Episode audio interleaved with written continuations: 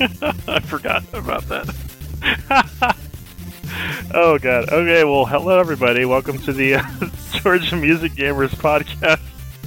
I'm laughing because I started the theme song this time on a special tune made by Kevin, but I left it on the possession part with the clapping. Anyway, uh, it's your host, Cyber. I'm here again. It's been a few weeks. We are all here. Let's see who we got in the room today. We got The Train, local superstar. We have Jinx, who is a new listener slash, I don't know, uh, participant. Kevster, Kevin's here, Raven Mac, and myself, and hopefully some more people will show up later. Uh, we are back from MomoCon, so that will be the main topic of tonight's show.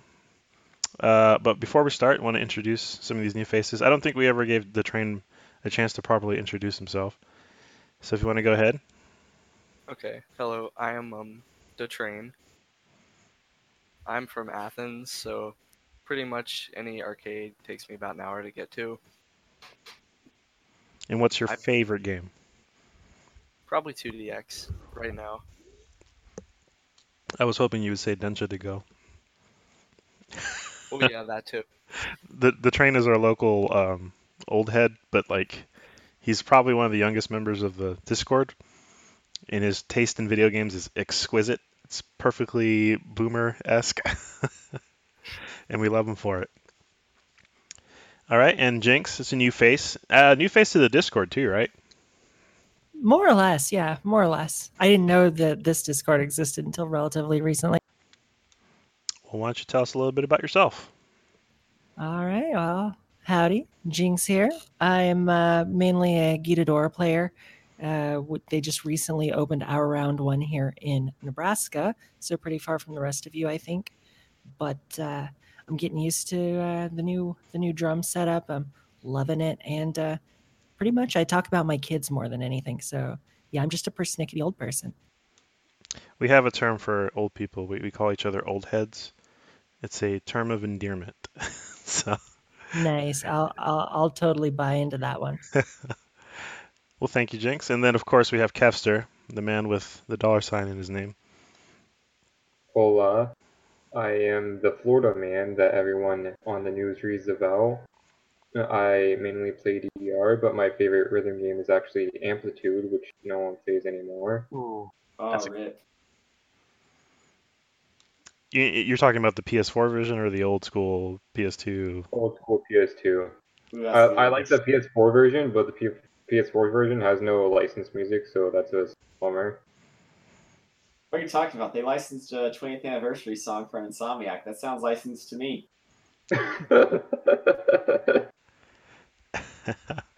thanks, uh, thanks, Kevster.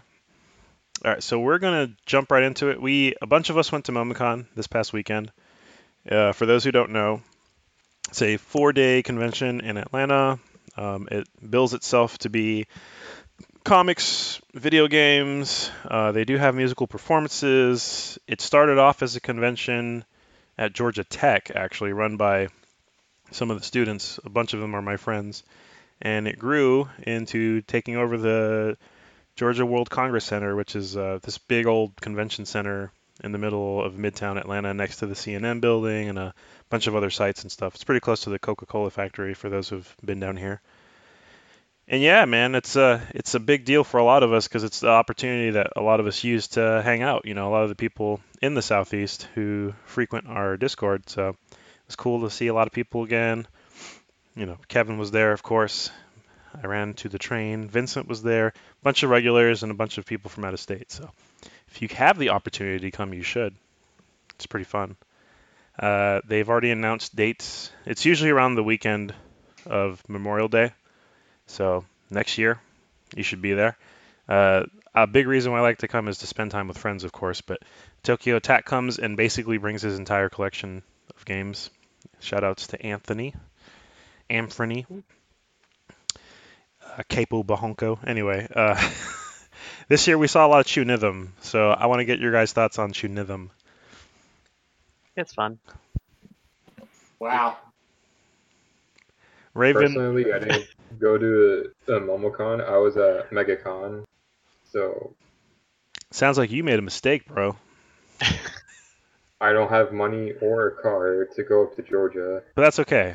One day you will, and when you do, you'll come to MomoCon. American dream. So, so Raven brought the hookup. Last year for MomoCon, he brought a handful of gloves. They, they were like two white... Dozen. Two dozen white cotton gloves that people were using, uh, mainly Aren't for... nicknamed the poorly made gloves? Yes. I they, wore through two pairs that year. Yeah, yeah. They were mainly for Mai Mai, which is everybody likes to call the washing machine game. But this year, what did you bring, Raven? I looked on Amazon for extra thick cotton gloves, and they were super cheap. So I bought one dozen. And I was kind of surprised when bringing, uh, actually getting up to the convention, because only two people actually asked for the convention that they needed gloves. But after that first day, everyone was starting to complain, and they knew how to find me. So our man Raven was working in the LAN center, and he was, which is like right next to the arcade games. Mm-hmm. And man, those gloves, they saved the day. I don't have to touch those gross sensors for Chunithm. Like.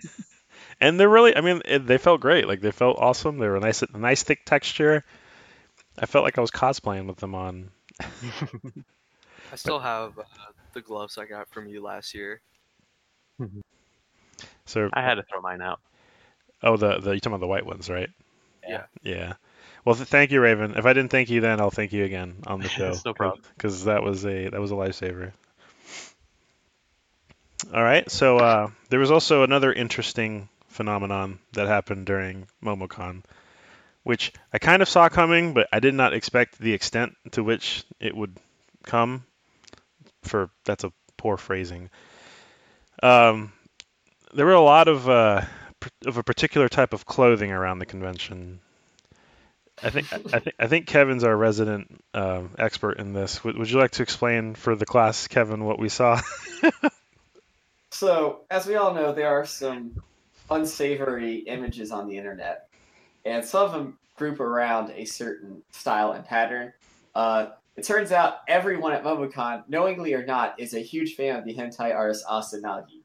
Uh, he's mostly known for how he likes to draw faces kind of at the climax of his stories, and someone decided, you know what, this would make for a great clothing pattern. And apparently, as we found out, so did one hundred five other people at MomoCon. I'm sorry, one hundred fifteen. You counted? Oh, oh, we absolutely counted. Uh, we kept a running total of photos. I took a selfie with one of them. Uh, but it wasn't just the shirt. The shirt was being sold there, so if you saw it and thought it was a great idea, you could get one while you're there. But some people bought in a little harder than others. There's a, one car that had the hood wrapped with the pattern. Um, one guy committed all in by having a hoodie, backpack, pants, and shoes all with the same pattern. I missed that guy. That guy that guy committed to it.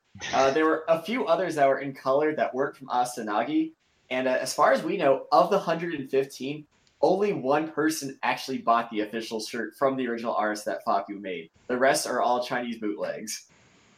Did Did you get any pictures of the guy decked out in the whole outfit? Oh, absolutely. Hold on. Yes, we did. I posted the highlights in the channel. Um, they're on my Instagram, but I'll I'll specifically find that one. He was actually pretty early on that we got. He was number nine. Uh, so what I I used the hashtag. I used the. Ha- I didn't realize how many people had looked at this already. I shared it on on Twitter, but I used the hashtag uh, Ahegao counter. That man. Oh, wait. Wow. That man was That is nuts. That is the fabled. That is the That's the fabled I think I've seen him at my school. Right. Shout outs to Blake. Like, he he took this guy was decked out in a hoodie, pants, a backpack, a face mask, and and shoes. He had shoes on. I'd also like to give credit to Blake for taking this in the most JoJo angle possible. Yeah. You're approaching me? The angle was perfect. Like, I don't know if I'm looking at a, I don't know if I'm looking at a person or like a, you know, a twenty twenty-one sports car that they're track testing. You know, you... it's like that crypt that's that camouflage, that dazzle camouflage. I can't see any shapes. You're looking at the, the Ahegao entity. Yeah, yes, it really is. So yeah, yeah we uh, like a, no, your thought to camouflage. Yes, to camouflage. You stand you stand next to a do, doujinshi and let the camo activate. So yeah, it was it was for sale. I I, I want to give special shout outs to this guy though. It, it got so bad that I was look it, I was essentially anytime I saw like a black and white pattern on a t-shirt, I I pulled my camera out. Like it was that pervasive. Um, I, I think I, I think that's a better example. I, I like that one better. That one's actually JoJo's related. It says Muda on it a bunch, and it has Dio on the front. But in any case, yeah, it, it was an epidemic. Uh, it got some traction on traction on Twitter. What was that? Uh, one of them was actually my friend's brother. Oh Lord, is that the one that you took the picture when he was sitting on the bed? Or no, it was uh, on D D R. Oh, on D D R. Okay. Did you ask him what was wrong with him? No. So, I mean, so people understand, like, I'm, you know, officially, we're not trying to, like, specifically make fun of people, and we're also not trying to call people out. Like, I, I made an effort to to hide people's faces. This is more of a, like, a, what's the term? It's, oh, it's like a service announcement? Y- sure. It's like a P S A or, or an accounting of how pervasive the issue was at the convention. Some people earlier in the Discord were all like, oh, you're shaming these people, you know.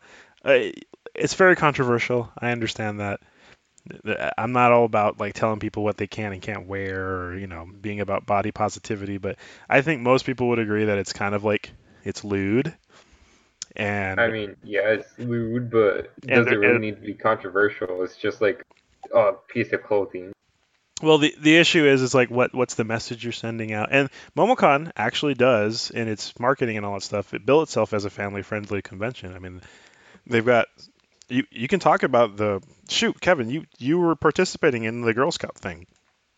If you yeah, want, unfortunately, you, no Girl Scouts showed up because of a joke I made during that panel, which would have been a real problem if Girl Scouts were there. Okay. Uh, for the sake of maintaining the integrity of an event I'm going to advertise later, I'm not going to repeat the joke. Okay. Don't do that. But but tell us like what, what the event that you were involved, like not not your panel, but the the how we got involved? Yeah, the adjoining event. Uh so wait, the adjoining the one I'm about to advertise or how the Girl Scouts got involved, but we did it. How the oh, Girl God. Scouts got involved. All right. So uh Bill Shilado, D M Asha, and I, we run the uh, Para Para and Tech Para panels at uh, MomoCon. You don't know what they are. They are style dance, very line dance, uh, mostly dancing to Eurobeat like uh, Dave Rogers, Deja Vu, that has a routine. And we teach a new routine every year. Usually end up teaching two because we have such great students who learn so fast. Anyway, apparently our great teaching caught the eye of the MomoCon organizers because...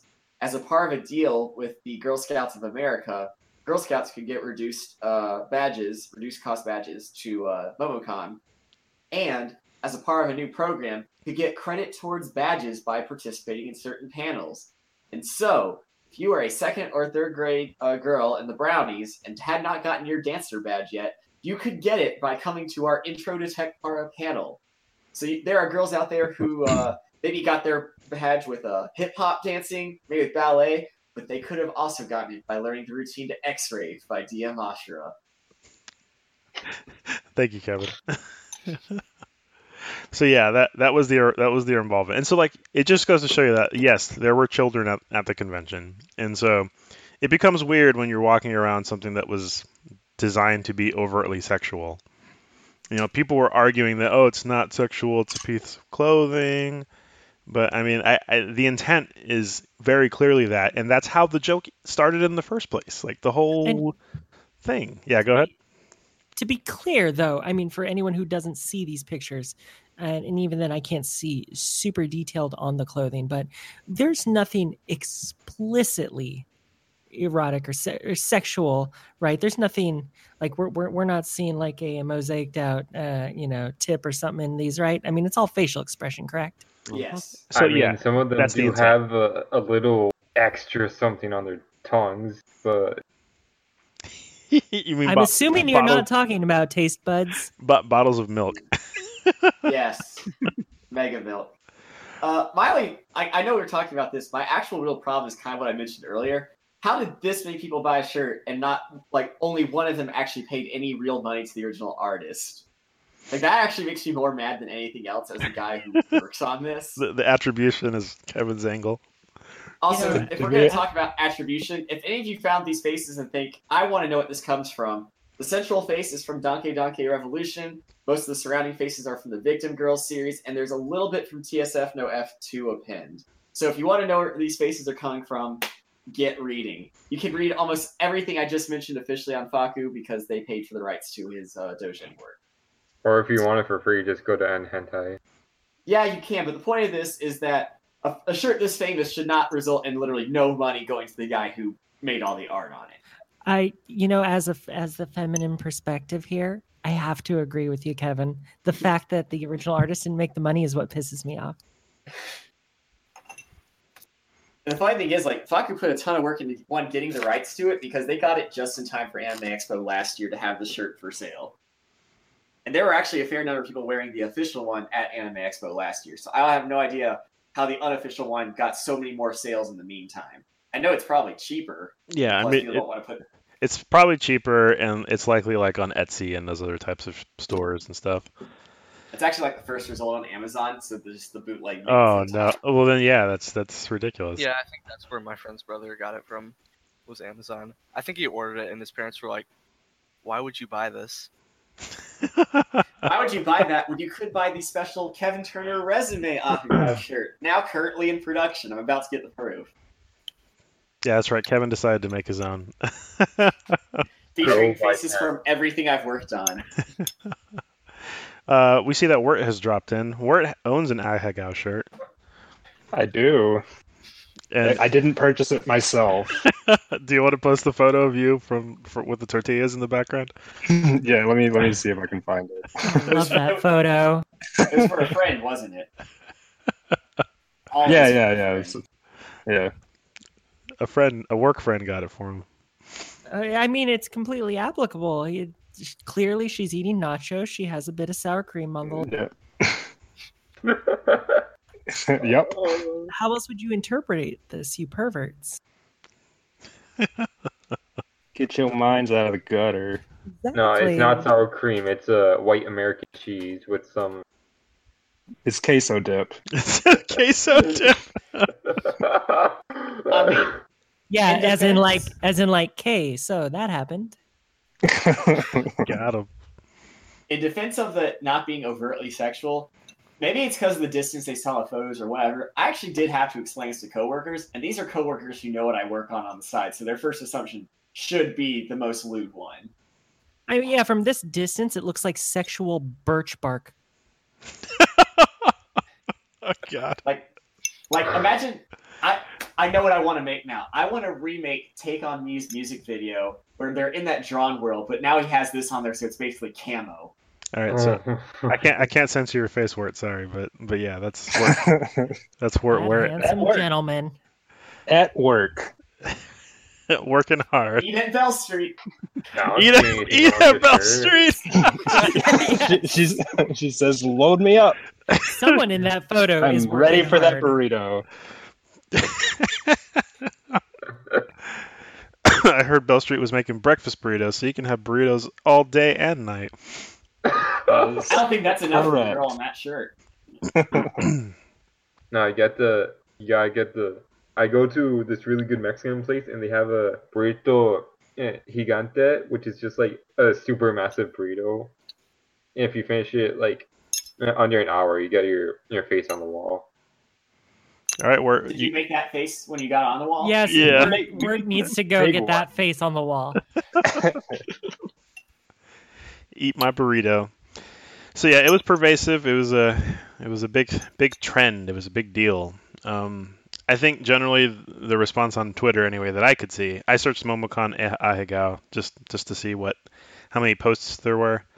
Uh, one relatively famous guy, I guess he was an artist or something, mentioned that, and so the photo that Blake took was the one that rose to the top. So just to remind everybody, it's the number nine. on the iHangOut counter. So a lot of people got to see that image. So shout outs to Blake. Too bad he's not here. I, th- I guess he's working or something. That that's what that one has real JoJo energy. Yeah, yeah, we we were mentioning that earlier. It's got the JoJo angles. If if this was Pokemon Snap, I would rate that the, the highest score. Wonderful. Perfect. I still really like the. I think it was seventy-four or seventy-five. One of the ones I took at the rave with that dude just like staring, just staring in into space, astonishment. I can I can pull it up. He's looking up to the sky, bro. He's looking up to the sky. Let's see. I can. Uh, I think it's in the highlights. I can. I can find it real fast. Yeah. Well, it, unless you have it handy, um, but I'm loading it up. Yeah. We at the uh, at the rave there was a bunch. We we saw a bunch. All right, go on. What were you gonna say? I got I a bunch of like two. Go ahead. I was the only one bold enough to actually get a selfie with someone and say, "Hey, I need to take a picture with you because my friend's been talking about you and we're, we love your shirt." we, we specifically that guy. We we love his shirt. Just well, just look at that pose. Just look at him, just menacingly standing there. He, he's he's ready to throw down. Yeah, he's quickly approaching Uncanny Valley. He's just like one T pose away from being like a really broken.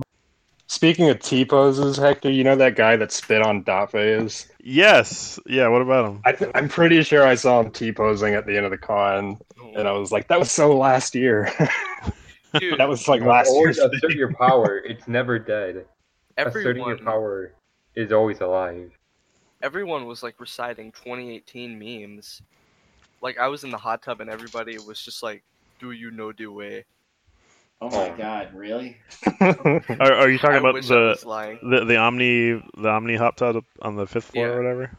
Oh wow! Hot tub time machine. The, uh, the sixth floor, actually. Uh, excuse me. Yeah, when they closed, uh, I just took the stairs because we waited for like fifteen minutes and there was only one elevator. The elevators were a nightmare this year. I don't, I think it's some of them were broken. Or I don't know. It was a lot worse than past years. Did you say someone spit on Dotface? Yeah. Okay, rewind, because I think we, we glossed over kind of. I mean, it, it was. Point. It was like spittle, like uh, too. No. Like just just from him speaking, it wasn't he didn't oh, like walk it wasn't up like to Dotface. Malicious, and, like he wasn't, wasn't like, like I don't like you. No, he, he was just a spit talker. Better he was upset that my shirt. I, I was wearing my like nineties cartoon shirt, and he was pointing out that Pokemon isn't on Nickelodeon, and I was like, "Yeah, neither are half the other characters on this shirt." And the whole time, he's just spitting all over top. So appa- apparently, Kevin also spoke to that guy during the yeah. D D R tournament. But oh, yeah, yeah. but like yeah, yeah. Where you, you? Do you have a picture of you in that shirt? Oh, I wonder if we have a picture of you in that I, shirt. I probably do. It, it's okay, so it's basically it's another one of those just like really colorful every character shirt on it, but like his shirt was back in the nineties color. Yeah, it was like nineties cartoons and stuff. And he comes up and complains the word, and it's just like, why do you have Ash on your shirt? Like Ash from Pokemon. This is this was supposed to be Nicktoons. And Dot is sitting next to me, and Wirt is standing up next to Dot, and so he walks up. You're supposed to be Nicktoons. And then we're, you know, frustrated. It's like, well, why is there Beavis and Butthead? And why, you know, like he's pointing out all the other com- conflicting cartoons on there. is, is there a Daggett and Norbert on there? Uh, probably. Yeah, there, there, there we go. That's the image. That's Dot. Didn't that same dude at the convention also complain about other things? So yeah, yeah, I'll I'll, I'll get to that oh. soon. But basically, he was spitting all over like Dot's glasses and his arm, and it's just like spittle, just like little pieces of shrapnel. And so I understand that Kevin also had an encounter with the same guy. I've been having encounters with him for the past three years, and it's the worst part of MomoCon every year. I feel like there's no graceful way to withdraw yourself from that situation. Not really. Then stop trying. He would literally just give him the shortest answer he could think of to whatever he asked. What? Uh, I, I think I, I saw him last year, and he was like, "Why aren't you guys running D D R A yet?" It's like, no, we can't do that because there's concerns. What, well, what was funny is that we, we didn't tell the end of the story, but after he spat on Dot for like five minutes, he he ran up to the, to the machine, to the bars, and they were doing a tournament match. And he just like got uncomfortably close to the two-player uh, person, and like at that point, like Taylor turned around, Sponge, he just like waved him away, and I decided to yell at him because it's like they're playing a match. He, he looked like a deer in headlights, unfortunately, but we we he eventually got the clue and moved away. It's amazing to me that he did that, because he spends the entire tournament complaining about rules in the tournament, and then does the most obviously wrong thing you could do in a D D R tournament. Mm-hmm. Oh my god. And he wanted what? us off the pad so quickly, just so he could play an eighteen on cut one, which basically takes all the difficulty out.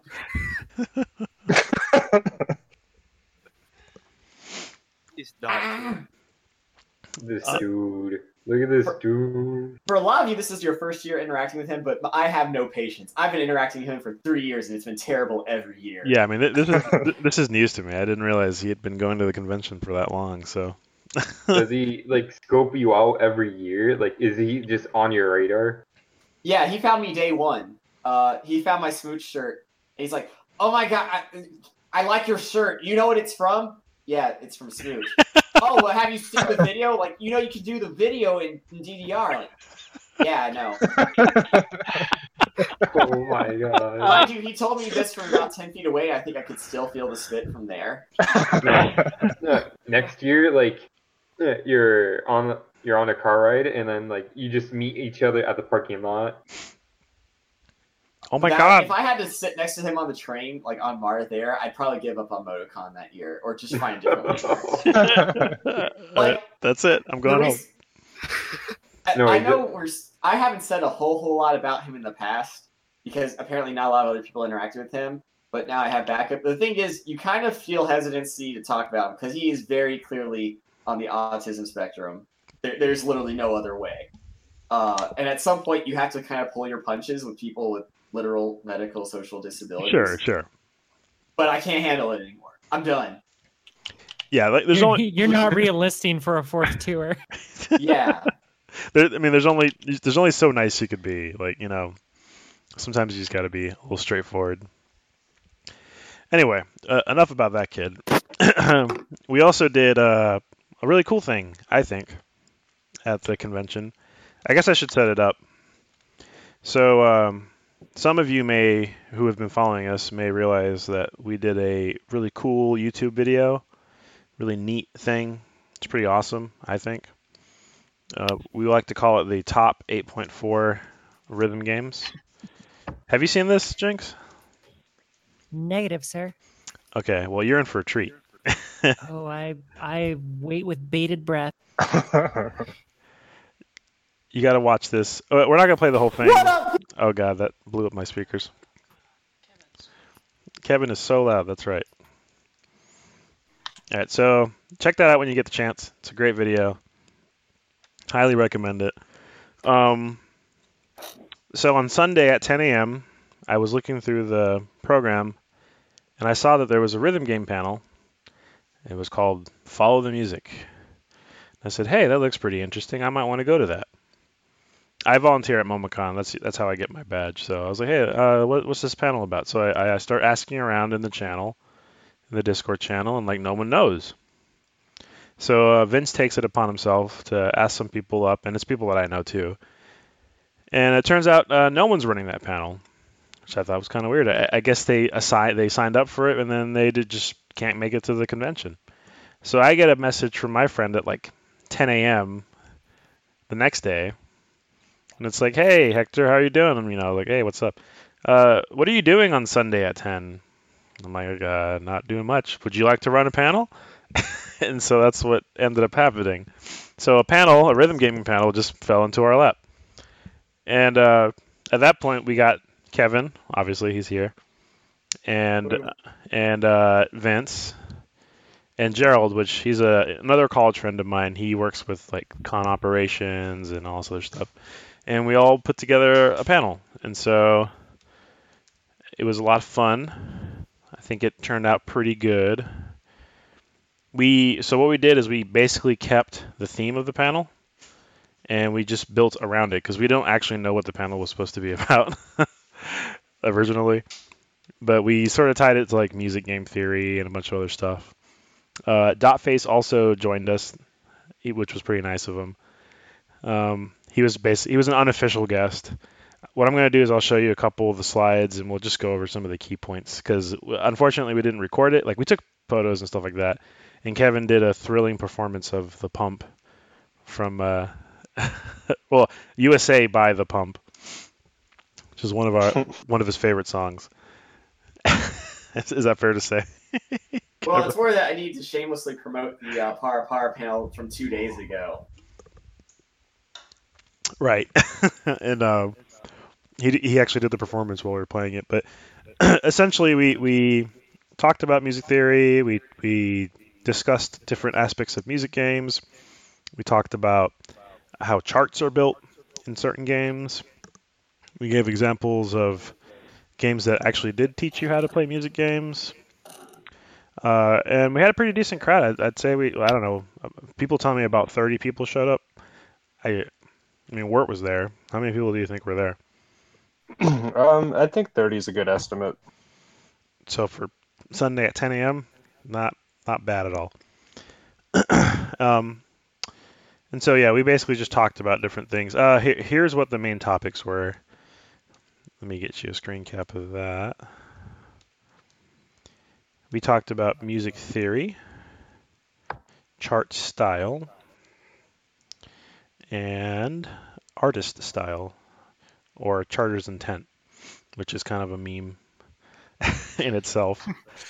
Yeah. And let's see. This was something that we debated on the panel, this next slide, about whether or not if you play a music game, does that translate into real life skill?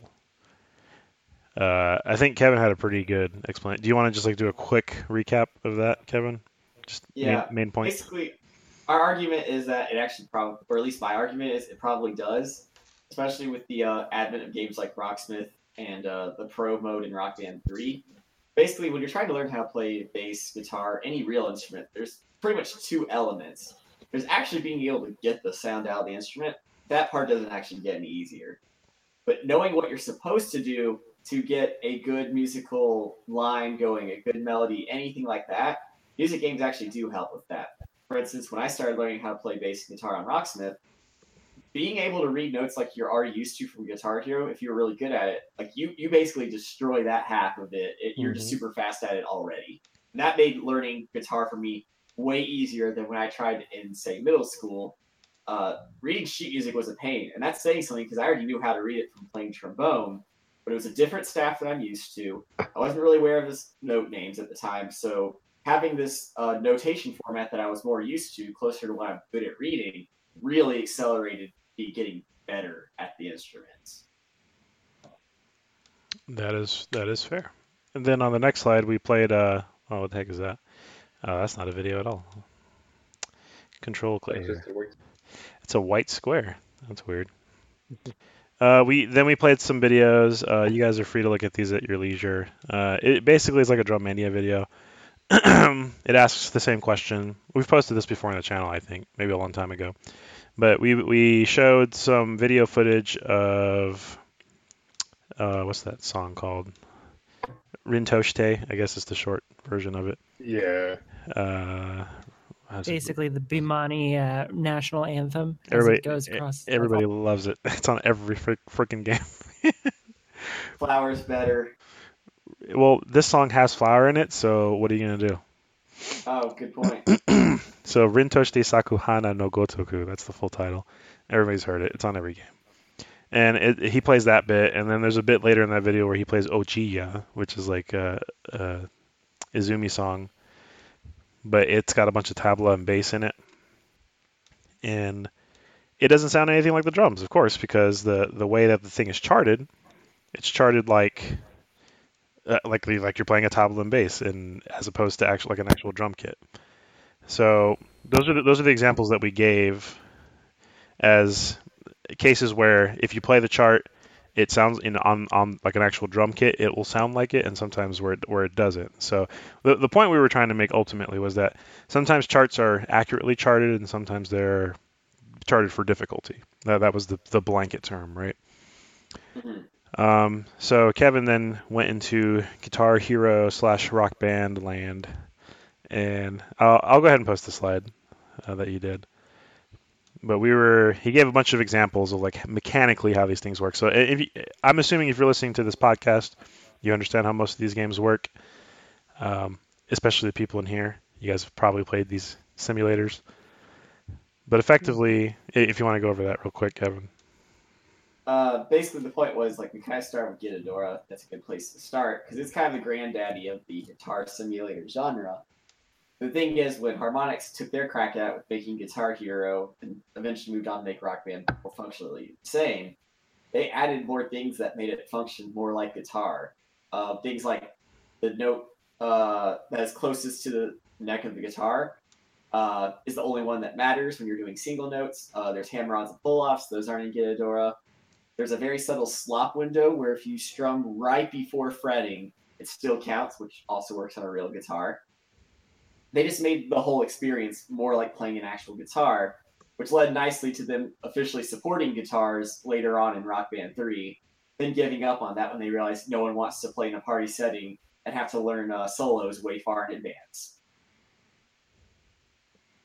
Um, and then I, I also threw that, Rocks, that Rocksmith uh, example, too. That, the song we played was, was Through the Fire and the Flames, right? Yeah, it was the bass chart. And the point of showing that was... the obvious conclusion would be like, of course, we'll get GitaDora and Rock Band are going to be different, but Rocksmith has there. There has to be only one way to chart the actual bass part. I mean, you have to sound right, right? And the answer is no. If you look at this, if you look at Rocksmith's version of it and uh, Rock Band's version, on the first note of the bass part, uh, Rock Band puts it at a three on the A string, uh, third fret, and uh, Rocksmith puts it on eighth fret on the E string, which is one lower. Those both produce the same pitch, but have your hand in a different place. And there's a lot of reasons they could have done it. Uh, alternating strings is a lot easier to read in Rock Band three.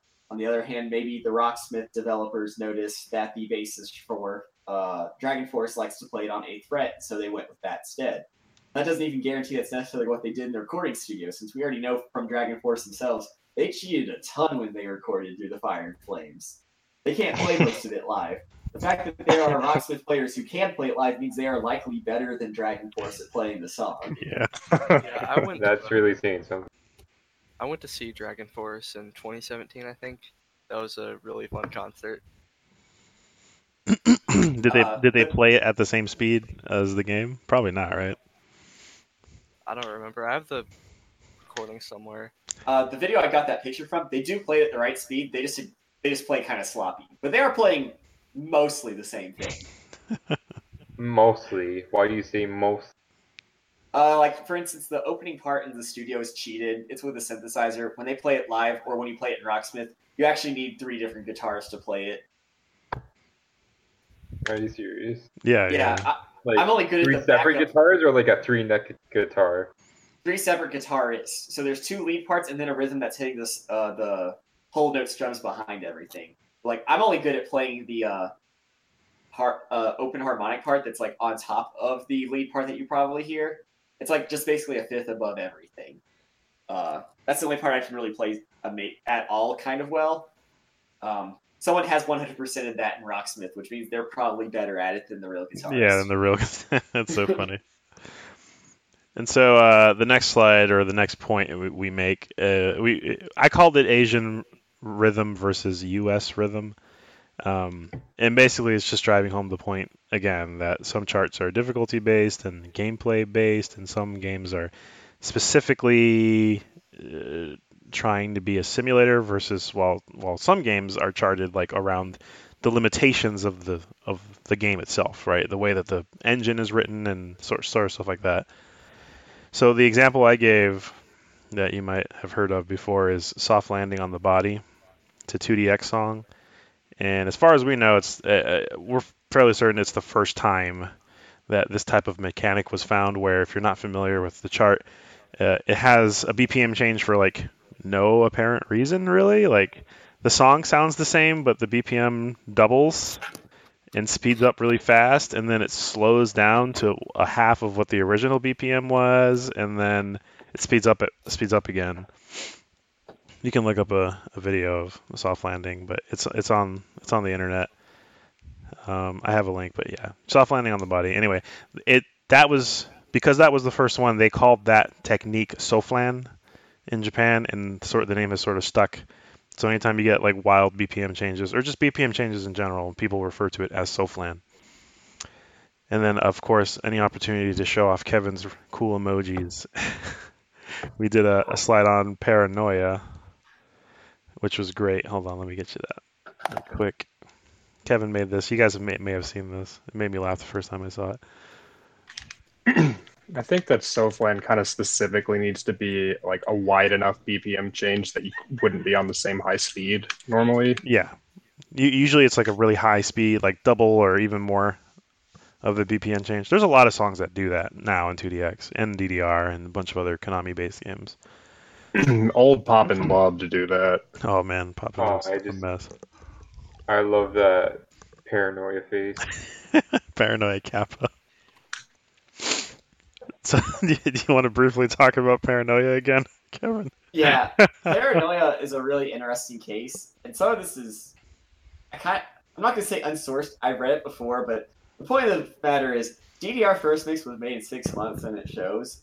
Um, the big problem was Paranoia when they got to it. Basically, is from what I understand, the timing system is not based on absolute number of milliseconds around when they want you to hit the arrow. It's based on the note interval surrounding. And by note interval, I mean like a thirty second before or after. I have no idea what the actual window is, but I do know it's based on note intervals, which means the faster the song gets, the tighter the timing windows get, because the thirty second gets relatively shorter as you get faster. So the problem was it with this, fixed in one point five or no? It was fixed in second, I think. Um, you get the other half that was weird about First Mix is you could only chart quarter notes and eighth notes. Nothing else can be charted. And this leads to a problem. So if you're uh, Konami, and you're like, well, all right, I want sixteenths because that's where notes land in my song. The only way to do that, if you can only chart eighth notes, is to double your B P M beyond what it actually is, so sixteenths become eighths. But we can't do that because the timing window gets impossibly tight if it goes any faster. So they had to set, or when uh, Naoki had to write Paranoia, he had to stick to one eighty, which was already kind of impossibly tight. It's, it's definitely not as easy as it is right now in Ace. And he just had to pick the rhythms that fell on eighths, um, eighths and fourths, and they had to stick with that. And even figuring that out and testing it was hard because all the charts were done through hexadecimal editors. Uh, so charting anything was a massive pain. Uh, they didn't come up with a really good format to like maybe fourth mix. Uh, before that, everything else was just basically pain. Uh, you can actually see this difference because the singles charts for Paranoia only have eighth notes and quarter notes. Doubles wasn't added until they supported sixteenth and later mixes. And so the doubles charts just have a wildly different feel because they supported sixteenths. They are also, all the charts are still affected by the fact that all of the original songs in First Mix were uh, had their B P Ms tapped out by hand rather than just written out. I have yeah. no idea why they did it that way, because yeah. it feels like writing out the B P M in advance would be a lot easier to program than manually tapping where each beat lies, but I can't say anything. I've never had to design an entire arcade cabinet and a game in six months. In six months? Yeah. Why is six that? months. I don't know, uh, because Beatmania happened in that time, and like Konami was making money hand over fist with all their music games, and they didn't want to let the momentum die. But you have to remember, every D D R game up to Extreme, like there was a little bit of a hiatus with D D R Max. These things were getting cranked out like every nine months. It was crazy fast. So, yes. Thank you, Kevin. Uh, the next bit, uh, I actually probably can share this. We talked about how songs are charted. Kevin put together a really cool uh, video arrangement here. It's about six megs. I'll probably go ahead and just play this for everybody on the recording once it's uploaded all the way. But essentially, we wanted to explain how you make charts. And so we started with Beatmania. We talked about key, key sounded stuff. Not every game is key sounded, of course. Um, a lot of the early ones were, especially Beatmania, of course, Poppin' music, uh, and there's still a couple. The now that the the licensing or the I'm sorry, the patent on that is over, there's a lot more companies doing it now, although that didn't stop other companies from trying to do it previously. And so Kevin made this really cool example of a song you may have heard, and uh, it, I'll, I'll go ahead and play it for the recording here.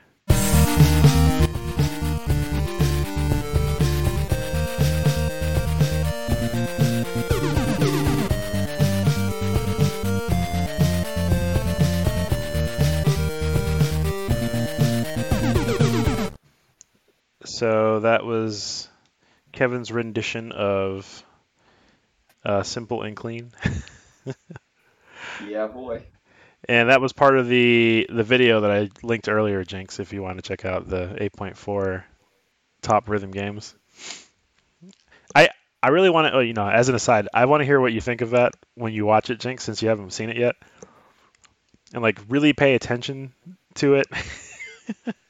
Oh, I'll, I'll give you I'll give you a full critique and breakdown. Because I would be super interested in hearing your thoughts a- after you watch it. You, you can message me later. I'm, I'm really I'm really interested in, in watching it. And so, uh, so continuing along, th- this is an example. Uh, the point is, you know, these charts have different instruments, and these in- different instruments can be charted, you know, differently. And this is an example of where each column of the seven keys would be charted all at the same time. You guys are probably already hitting play, but I'll play it again. And it's a good example why you might not do that.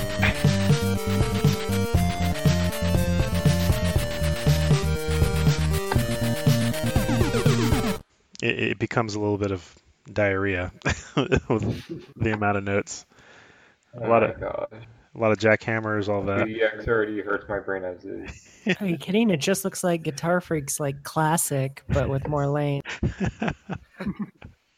So yeah, that that would be a mess. But that so you might say, oh, that's not good charting, but some people like that stuff. You know, who who knows? And then for the final example that Kevin gave, he, I mean, you can kind of explain this one, Kevin, since you put it together. The basic idea was like to show that you can't just necessarily think, hey, we need to play literally everything in the music for it to feel good. At some point, you have to make tough decisions about what should be played and what is most critical to the song. I love the bass lines that I wrote for this because they're super funky. But at some point, most people just want to have, like, hold out the bass rhythm with their left hand and play out what they hear the most with their right hand. And so I made this version that shows you that you only hear exactly what you're playing and not the background music. So it gives you an idea of what the player is actually responsible for. Right. Uh, let me go ahead and play it for the recording.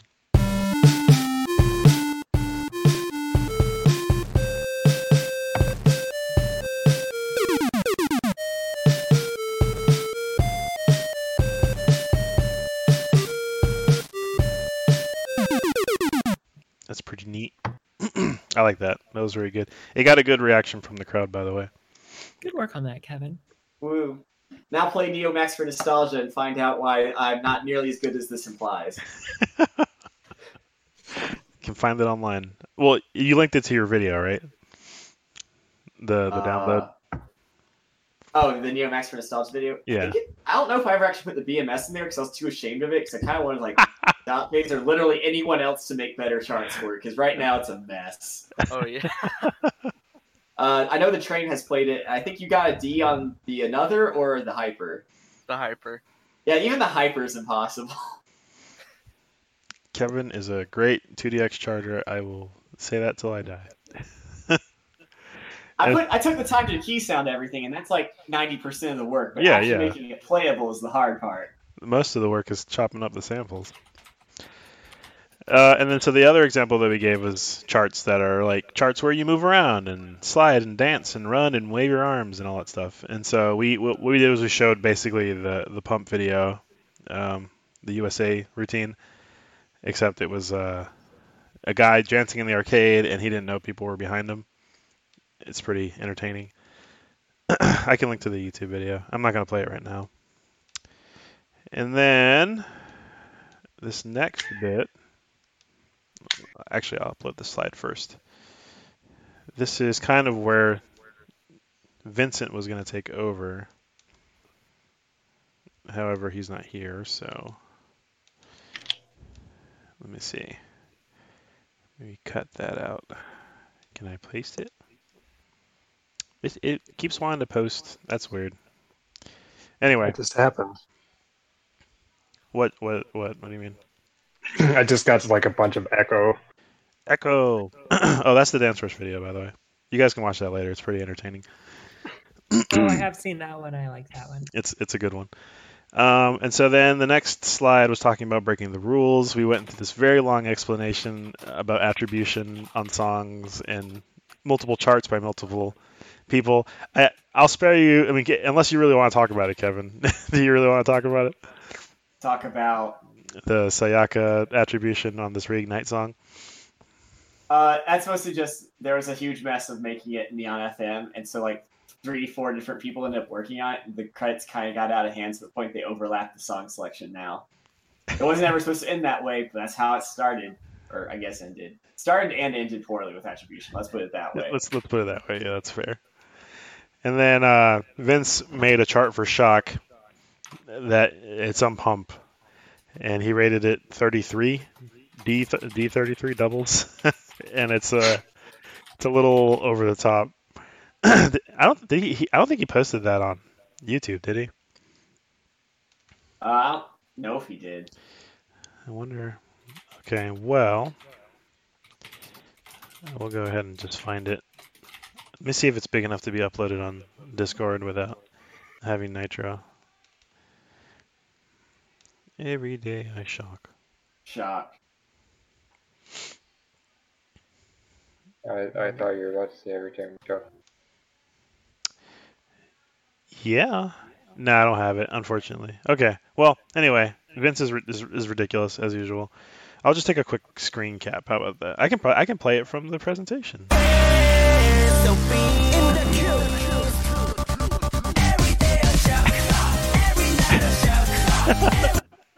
Okay. You, you're you're gonna miss some of the some of the fun in the chart, but this is uh this is how bad it gets in in one spot. So you can get the idea. We have all these files, but they're not uploaded online, so that's kind of what one segment of the pipe, uh, the chart looks like. Excuse me.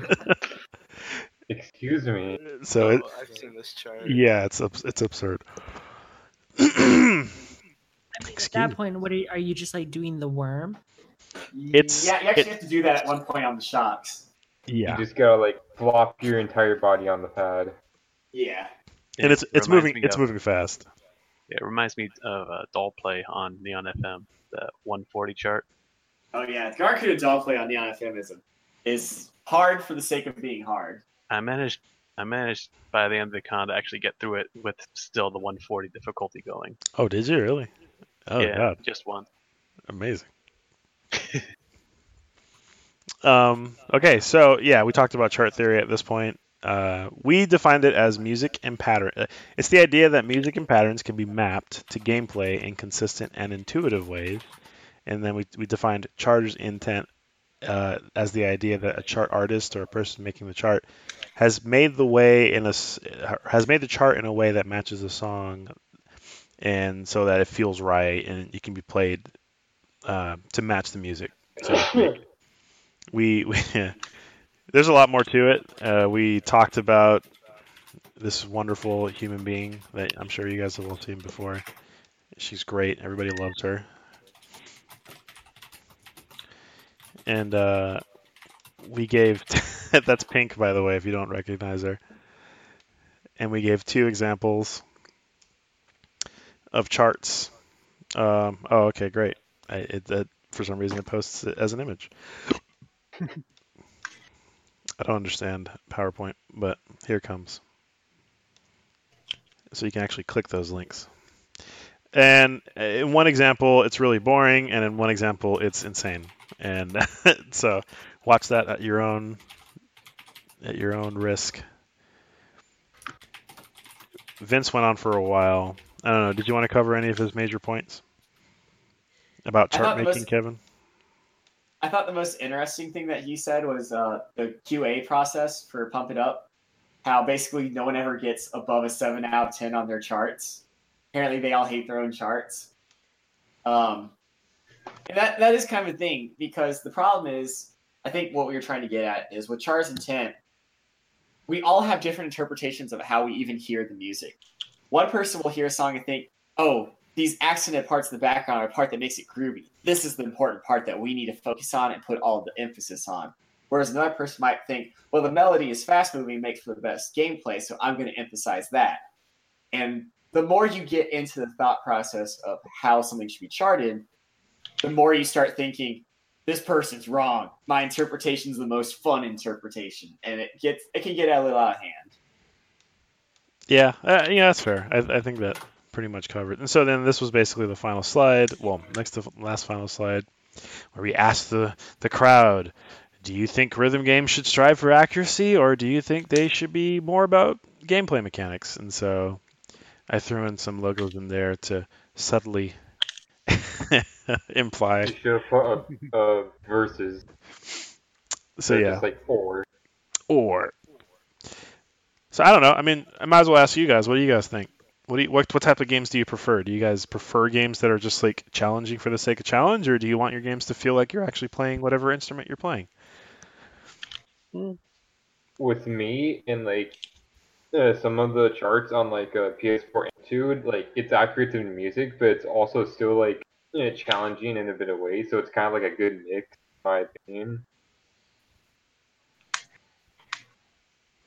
All right. What about you, uh, Wirt? Um, I like. I mean, I definitely am playing games, right? So I I, I enjoy a chart that. The gameplay mechanics feel good, and I'm not always concerned about like this is what it would be like on a real guitar or whatever. I think that a lot more thought and effort goes into gameplay focused games. Nice. I mean, no, that's not that's not really fair. There's a lot of thought and effort that goes into the, like Rocksmith too. Yeah, Ke- Kevin's but. about Kevin's about to jump down your throat. Hey, Rocksmith made me more money than D D R ever did. Ooh. All right, well, Oof. Jinx, I, I, I want to hear what you think, Jinx. Get a fresh perspective. Ooh. First off, shame on you for making us die on one hill or another. I'm, I'm just a, I'm just said, asking the question. That said, I think it comes down to a mentality of, is the developer trying to make us feel like a musician, or is the developer trying to give us just some quick and easy entertainment? Uh, for example, like with Rock Band, when they chart things like power chords, any guitarist worth anything is going to churn out a power chord easier than eating Cheetos. And so that tends to get charted as, you know, a real simple, close three button chord, or even, you know, just a split two, something real easy. Is that more realistic? No, but to me, it gives a better insight on the musician side, what the difficulty might actually feel like on that.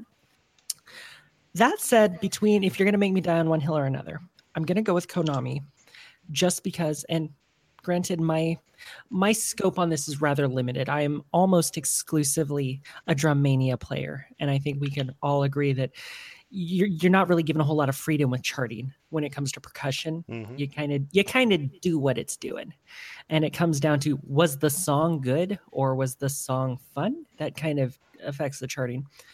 But at least with modern GitaDora, most songs coming out anymore have four difficulties, and if you just want to, you know, have fun with it and do kind of the the I'm a rock star and I'm jamming out thing, go ahead, play something on advanced. If you want to learn it and just have a casual time, play it on basic, but then, you know, scale up to master if you want a realistic experience on it. No one's forcing you to play any one difficulty or another. And frankly, no one should be shaming you into playing one difficulty or another. Um, but really, I think the open-endedness that Konami gives you, what with having the ability to track your precision, but at the same time, not forcing you into like this pigeonhole of, oh, look at you, you have to be this this drum machine, this guitar machine. Uh, I kind of like that a bit better than just the really loose uh, harmonics. Yeah, we put it on the screen. What the hell else you want? Sort of way. Mm-hmm. So I think harmonics has fixed that though. Like especially the Rock Band four, there are now solo sections that just follow the song. You don't have to. Harmonics' more recent focus has just been on: do you feel like a musician? Uh, and that means giving you more freeform sections than they used to. Can't feel like a musician when they don't make your instruments anymore. Yeah, that's probably true. uh, I wanted to. I I feel like we didn't really talk about the, the difference in song length for yeah. like U S versus Asian games, and I, I was, also the yeah, I was just thinking in-house that. artists yeah. that like you know they, they have a team of people that are writing music specifically for that game usually in Japan, um, and it's not so much like check out this seventies classic rock, you know, this eight minute banger or whatever. It's a ba- I wouldn't call the seventies rock a banger. But okay. Man, I had to play in a Inagata, uh, in a Villa Gata or whatever the Iron Butterfly song.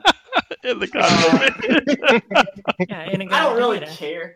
I don't really care. I had to play that for a week in Atlanta. Uh, the bass. Fortunately, Rock Band four, they now give you a measure count for when you come back in, which is great because I was on bass and there's one hundred sixty-eight measures of rest. So I called my mom for Mother's Day on that day, and I still got done before I got came back to my bass part. Hey, for any of you guys laughing at like seventies, like just like rock and classic tunes, you obviously did not play Hocus Pocus in uh, GitaDora. Oh, Hocus anyway. Pocus is amazing. It's really oh, that's a, that truly is shining star. I wish I wish John was here because he he stand that chart really hard on G- Guitar Freaks. Even on I, I guess it was on V seven, right? Is that V seven X G maybe? Yeah, I think it debuted on V.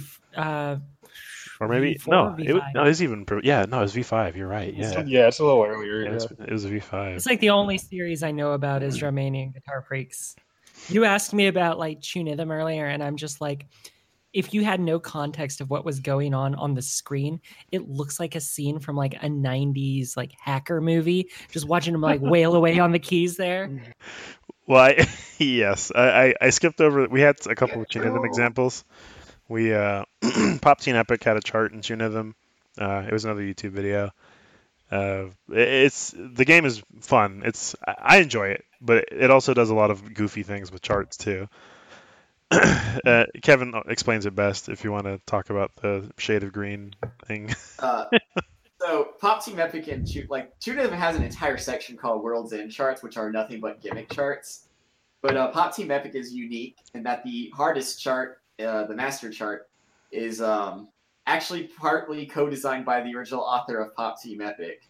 Uh, and you can tell when you get to the parts that he came up with, because it's basically a complete shitpost. Uh, none of it makes any sense, but it still works. And then it gets worse in the World's End chart, where the credits change to, ah, Ichimin no Kuso Midori, which is like, ah, it's the nice shit, say, uh, shade of shit green. And so every note becomes an air note, which has a green arrow above it, and there's so many notes, it just becomes a wall of green. I feel like if you win, you've still lost, because you just paid real money to get shit posted. Yeah, not only that, you actually pay double money, because World's End chart requires two credits. Yeah, it's, really? It's you have to money. Pay more for a gimmick. Yes. That's a thing. Wow, okay. It's just the future we live in now. Yes. The worst possible timeline, God bless. Isn't that the point of Pop Team Epic, is that he insults you for having bought this manga? He does, yeah. Uh, and I will say, on on on average, unless you play the Beatmania tunes in Chunithm, most of the songs in Chunithm are like slightly longer than what you might be expect or used to for two D X. So it is it's an it's an okay value. It's not it's not completely lost um, in the monies. Where's all, where's all our love for nostalgia? Chunithm is a much better game than Nostalgia. Yeah, way better. I think like Nostalgia having, had having, potential to be great. Oh yeah, like do that one video of like, and someone posted like, this person is amazing, but the person playing is just like spamming the keys. Oh, yeah, that I blew up. That. Yeah, because it was Xavier Woods tweeting that. Yeah, Xavier Woods is like a wrestler, right? I yeah, actually don't know much about him, but yeah, he's he's a wrestler. Yeah. I'm not going to hide that I was honestly just waiting for the second coming of Keyboard Mania. I want my Super Session back. All right, so the thing about Nostalgia, it's like I, I want it to be good. I, I I really do. And it does give you options for high speed. It it gives you options. It even does like offset options like two D X does. Um, but it, it just does. It feels so unsatisfying to play because it, it does the same sort of like uh, up and over note thing that Neon F M kind of does. Uh, Neon F M is vertical, so I personally, to me, I think it's harder to read Neon F M because it's a, hot, a taller screen. But it, it's just it, it doesn't feel, and even they even do a metronome. Like Nostalgia has a metronome in the background to help you keep time, and somehow it just doesn't feel like you're doing anything. It, it's a weird feeling. Yeah, no. Is there no like tactile, like visceral so, feeling when so you push the keys? The, the keys do like they do give a little bit.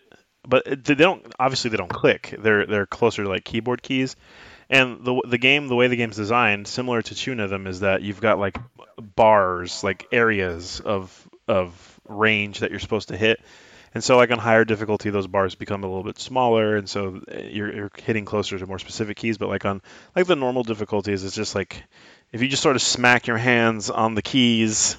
You know, with some like, somewhat like in that video, yeah, somewhat accurately. No offense to that dude. But... then you'll hit the note. It, but it, it's hard to explain, but it's just not satisfying. It's not a very satisfying game to play. The problem is there's like really no juice when you hit the notes. It's hard to even tell you're actually hitting the rhythm correctly. Ex- exactly, that's my biggest problem. Yeah, it's hard to tell that you're in time with it, despite having keys. Chunithm. Like, Chunithm does a better job yeah. and has less tactile feedback. That's, like, what's amazing to me. Which is crazy. It, it has more, like, sound effects that yeah. keep... Yeah, it's like you hit a note and you can feel that you hit it because it, it's got something, aud- like, audio-based that yeah. lets you know. Su- super audible uh, tac- tactility through the... So it's kind of like uh, Reflect Beat, or if you guys remember, Reflect Beat was probably one of the first games to do it. But you you have like the puck sounds, and so the more accurate you are, the the higher the chirp is. Poppin' does it now with their game, and a couple other games do. I think Mai Mai does it. But yeah, like the chirp sound that you hit with the note is loud and clear when you're on beat, and then the other effects also have their own sound effects that are also equally as loud and, and responsive. So the the motion where you lift your hand has its own sound effect. The the motion where you come back down from a hold in the air has a sound effect. So it even though you're you're playing a, an I R game, it's it's using a bunch of infrared beams. It feels good. So are we basically saying that like on its physical premises, Nostalgia isn't inherently broken, but there's definitely some problems with the interface and the way that you you get responses out of the gameplay that need to be addressed? So uh, yeah yeah so like I'll say it was based off of BeatStream cabs, so you navigate the menus with your hand touching the screen. That's its first problem. You can't navigate the menus with the keyboard. Really? Yeah. I did not know that. So I was using like Raven Max gloves, gave me the hookup, and I had to take my hand, my gloves off between songs to navigate the menus, which kind of sucked. Talk about mutilating a dead corpse. But then on top of that, yeah, like it, it's just the feedback is just not satisfying. It doesn't feel good, and I wanted to like it because there's a lot of cool remixes on there that are just like piano based, like specifically made for nostalgia, like a version of Flower that's actually played like on a grand piano, specifically written for the game. It, you know, it's just stuff like that. I, I mean, I, if they wanted to fix Nostalgia, they, they, here's a song to add, a hint. All right, Konami, I hope you're listening. uh, one thing I think they could do to actually fix the uh, the juicing part, when you play real piano, or at least your left hand, like you're playing alternating octaves, which is a very common pattern to lose track of in Nostalgia. Mm-hmm. If the game was slightly velocity sensitive, like not all the way, so like you could emphasize the lower or higher note of the octaves you're alternating between, that would really help with keeping rhythm and make it feel more like you're playing piano if they let you change the volume of notes of how hard you play. Yeah. That's it, like the fun part of playing piano well. As far as I can tell, it's key sounded. The game key sounded. Yeah, it's key sound. So they could do it if they wanted to, if the keys were like velocity sensitive. I think that would really solve a lot of problems with Nostalgia. You see, that's what weirds me out, like with uh, GitaDora. Like the drums, you go into the operator menu and you can very clearly see that it can detect how hard you're hitting it. Yet we're not making use of velocity in in the percussion game. I mean, it's just like, yeah, why, we, why are we sitting on this? We we talked a little bit about that in the in the presentation, actually, in that slide with the Drum Mania stuff, that the the nuance of like velocity and like timbre and all that stuff is lost, really. Dynamics. The dynamics of the drum kit, exactly. So yeah, but it's it's not lost because they, they didn't have a way to do it. They, they just didn't. They, didn't they, they have the technology. Exactly. Like, one thing we didn't bring up during the panel, Guitar Hero already attempted to fix this. They started charting notes that you're supposed to hit harder and notes that you're barely supposed to hear. They're like ghost notes into other notes. But no one cared. Sorry, Guitar Hero. Sorry, Kevin. I know. That might be more of a problem with no one caring about Guitar Hero at this stage in the game. I mean, this was back when it was popular. This was like Guitar Hero World Tour, so the fourth one. That's when I started doing it. I take the effort to go out of bed at the minimal effort, and I come hearing talk about Guitar Hero. Oh, yeah. That was the point of this panel. We yeah. told you that in advance. Yeah, you you missed everything. Nice to see you, Pi. It's Pi, everybody. Hello. It's it's Pi Girl. Pi Girl. All right. Uh, I think we're gonna go ahead and end the show. I mean, we we've done a lot of good talking. I appreciate all of you. I Thank wanted to say something. I want you to say. Poppin'. I want you to say something about Poppin'. Uh, I was gonna say that the the audio like cues that they added recently are not necessary for Poppin' because you get so much of that from just the button slapping, like in terms I of agree. keeping beat. I so I, really I hate like it in Poppin'. But for me, they help because it helps me understand what the latency yeah. actually is. Yeah. But jingle bells. Yeah, I don't. I don't like them. I think it's it's good for touch-based games and not necessary for games with physical. Yeah, like, like physical buttons and key sounds. You got key sounds. Like, what's going on? I I feel like they added it to keep up with the casual crowd because I think Konami knows their market mm. well. But I, I don't like it as an O G uh, old head that likes my key sounds. Anyway. I think we're going to go ahead and wrap it up. Uh, it's been great. I'm going to go ahead and, and end us on this K-Turn Garlic Squad review. But before we do, I, I, I already knew that was coming. I wanted Kevin to go ahead and plug his event because it's coming up pretty soon, and we want people to go, right? I think so. Yeah, anyway. I think it's going to be pretty cool. So we have a new event, pretty new for the Southeast. It's called Running in the nineties, based on the song of the same name. Uh, you may remember the panel that we mentioned earlier, the Para Para and Tech Para panels. So we are renting out a bar in Chattanooga, Regan's Place, and it, it we are just renting it out from six p.m. to nine p.m. on June eighth. And basically what we're doing is we have a whole night where we are running through some of those popular Para tunes, uh, some of our own favorites as well. We'll be teaching two new songs there as well. Uh, free entry, twenty-one plus and up. So if you happen to feel like heading on down to Chattanooga on a Saturday night, you know where to find me. That's the event page. I've also, I'm showing it on the screen right now. So wait, can I still get my Girl Scout badge from this? Nope, too late. Sorry. You missed it. Are you in second or third grade? Yes. I'm actually in first, but I'm like considering next year. So check it out, guys. Go run in the nineties with Bill. Bill's going to be there, apparently. Bill Shillito is going, according to my Facebook. Yes, Bill, he's pretty much running. He's doing the mega mix. I'm doing the video work on it. So it's going to be a wild ride. I haven't caught up with him in forever. Oh, he's around. He makes I mean, if you want to catch up, you got three hours to do so at Running in the nineties. Yeah, so I suggest you go all the way from Nebraska. Come down from Nebraska. Yeah, oh, yeah. Let me let me go talk Nebraska. to my, uh, my secretary on that. Go get a flight arranged. Seriously, though, thank you for having me. Yeah, absolutely. It was fun, and I, I, I like your insight. It was good. Uh, I'm going to go ahead and play us out, but in the meantime, I want everybody to say goodbye. Goodbye. Bye. Adios. Bye, friends. Play Neomax for Nostalgia. If you want people to play it, you gotta link it. I did. Oh, the there. Video has the links to the Stepmania and D M S chart now.